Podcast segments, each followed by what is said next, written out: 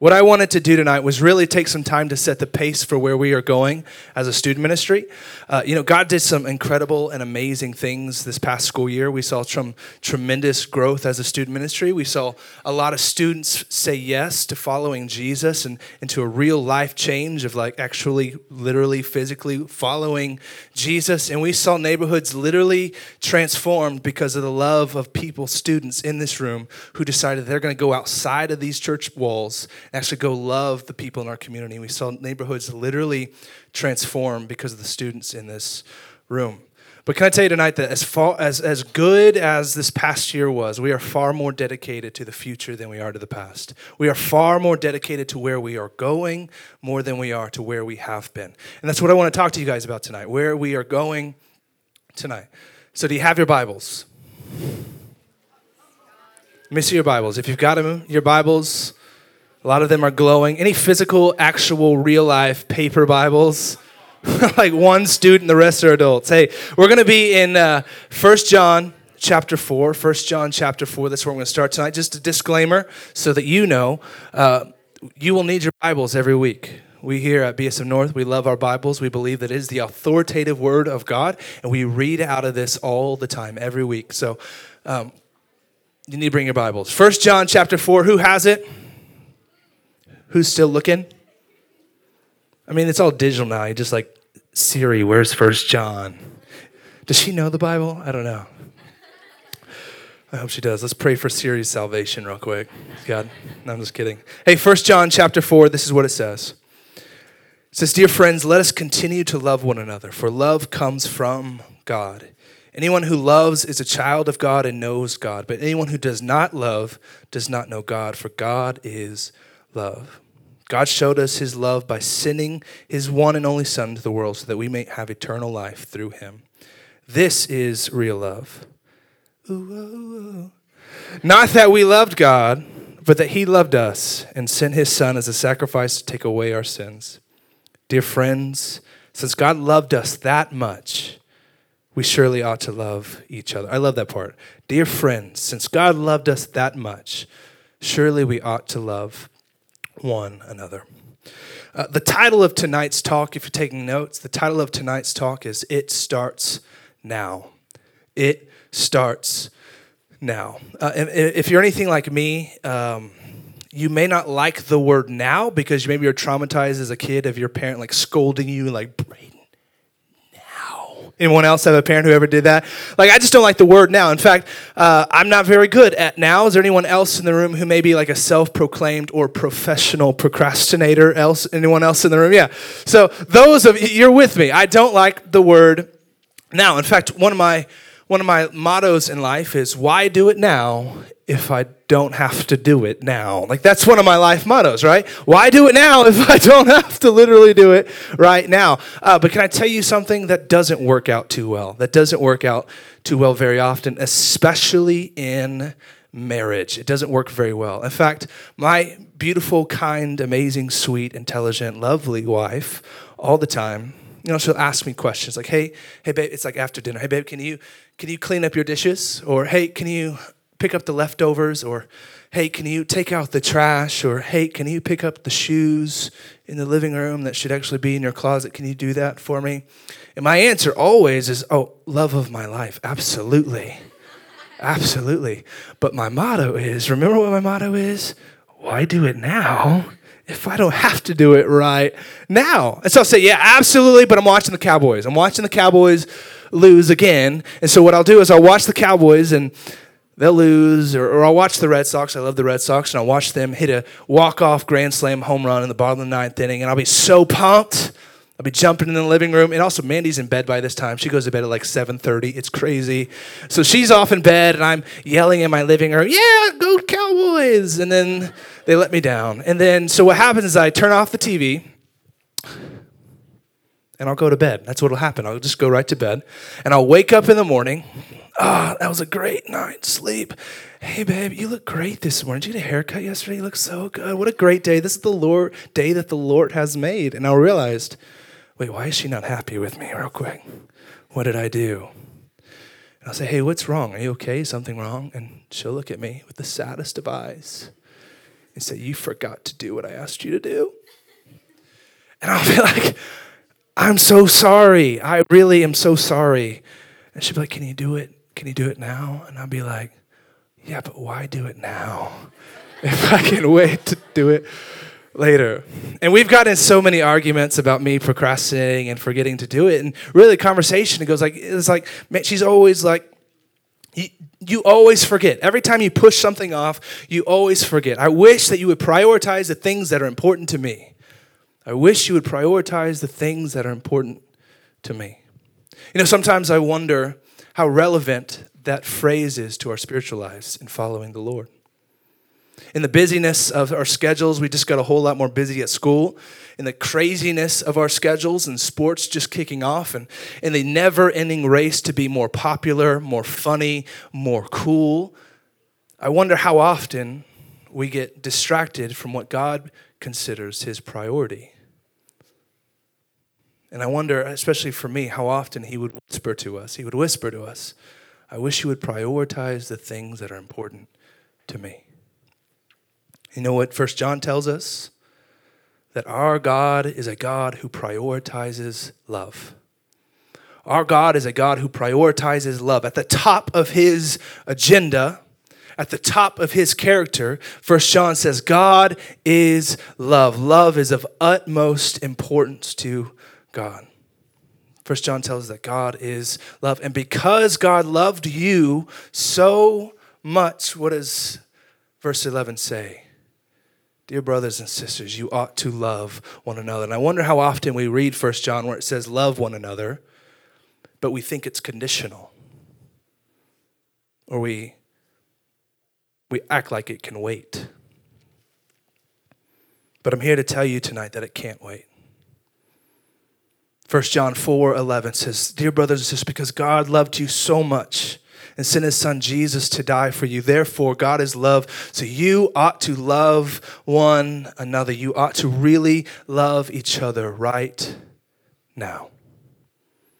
There's an interesting story in Luke chapter 9. It's a particularly perplexing story in Luke chapter 9. And, and Jesus is walking with his disciples, and a guy comes up to him and says, Jesus, I'll follow you wherever you go. And then Jesus, this is, this is weird. Jesus says, Foxes have holes and birds have nests, but the Son of Man has no place to lie his head. And Christians, I love Christians because they're like, oh, that is so deep and spiritual, Jesus. Like, like, no, it's not. That's confusing. Could you imagine go up to Jesus and be like, Jesus, I'll follow you wherever you go. And then he's talking about birds and nests and foxes and holes and pillows. And you're like, Jesus, what is your deal? And he doesn't even tell us. He just goes on. Uh, he, he, he approaches another guy and, and he says, Hey, follow me. And the guy's like, Hey, I, I, I got to go bury someone in my family real quick. And the guy, and Jesus turns to him and says, No, let the dead bury the dead. Come, follow me right now. So this is weird. This is a weird Jesus we're interacting with right now. He's, he's talking about birds, foxes, holes, nests, pillows, and now he's anti-funeral. This is a weird Jesus we're interacting with. But it, it goes on to the next scene, and a guy comes up to him and he says, Jesus, Jesus, I'll follow you anywhere you go. But just let me go say bye to my family. That's a reasonable request, right? Like, let me go say bye to my mom and dad. And Jesus responds, Nope, Nuh-uh, nope, not gonna happen. Uh, the farmer who, like, he, Jesus goes all farmer on us. Like, where did this Jesus come from? He's like, nope. Whoever lays the farmer who lays the plow to the field never looks back. Forget your parents. Let's go. And it's like, is Jesus in a bad mood? What, who is this Jesus? What is he talking about? Why is Jesus talking about birds and nests and funerals and and gardening? Jesus, what are you talking about? What is this about? What is it that Jesus is actually talking about? You know what? You want to know what it's all about? Urgency. Urgency. Following Jesus, being more like Jesus, doesn't start whenever you feel like it. It starts right now. All of these people came to Jesus. Jesus, what can I do to follow you? I'll do whatever it takes, but first let me. And Jesus saying, There's no but first. That's a weird phrase to say. Jesus saying, No. Now. now you come to me. Jesus is saying, if you want to follow me, you want to be like me, don't delay. It starts now. There are people walking in your hallways at school, there are people in your home who need Jesus. Don't delay. It starts now. There are people in our city who need the hope and the love of Jesus. And Jesus is saying, don't wait. It starts now. But so many of us are waiting until we feel like it. Like nobody wakes up in the morning is like, man, I can't wait to go love that person at school who put me on blast on social media last night. Let's go. No one like no dude is like, yes, can't wait to go love that guy in class who makes fun of me every day. So excited. No. None of us wake up feeling like loving the people who are hard to love. But you can't wait. You, can't wait to love people. It starts right now. Man, difficult people are really hard to love. Anybody know that? Anybody felt that before? Difficult people, really hard to love. And then you read First John, it says, Because Jesus loved you, you ought to love one another. If you've been like anything like me, you, you think, well, they don't deserve it. That person doesn't deserve it. They've hurt me. They've walked out on me. They've, they've talked about me behind my back. What kind of normal person would love someone like that? What kind of sane person would give someone love, would show someone love to someone who doesn't deserve it? Who in the world would do that?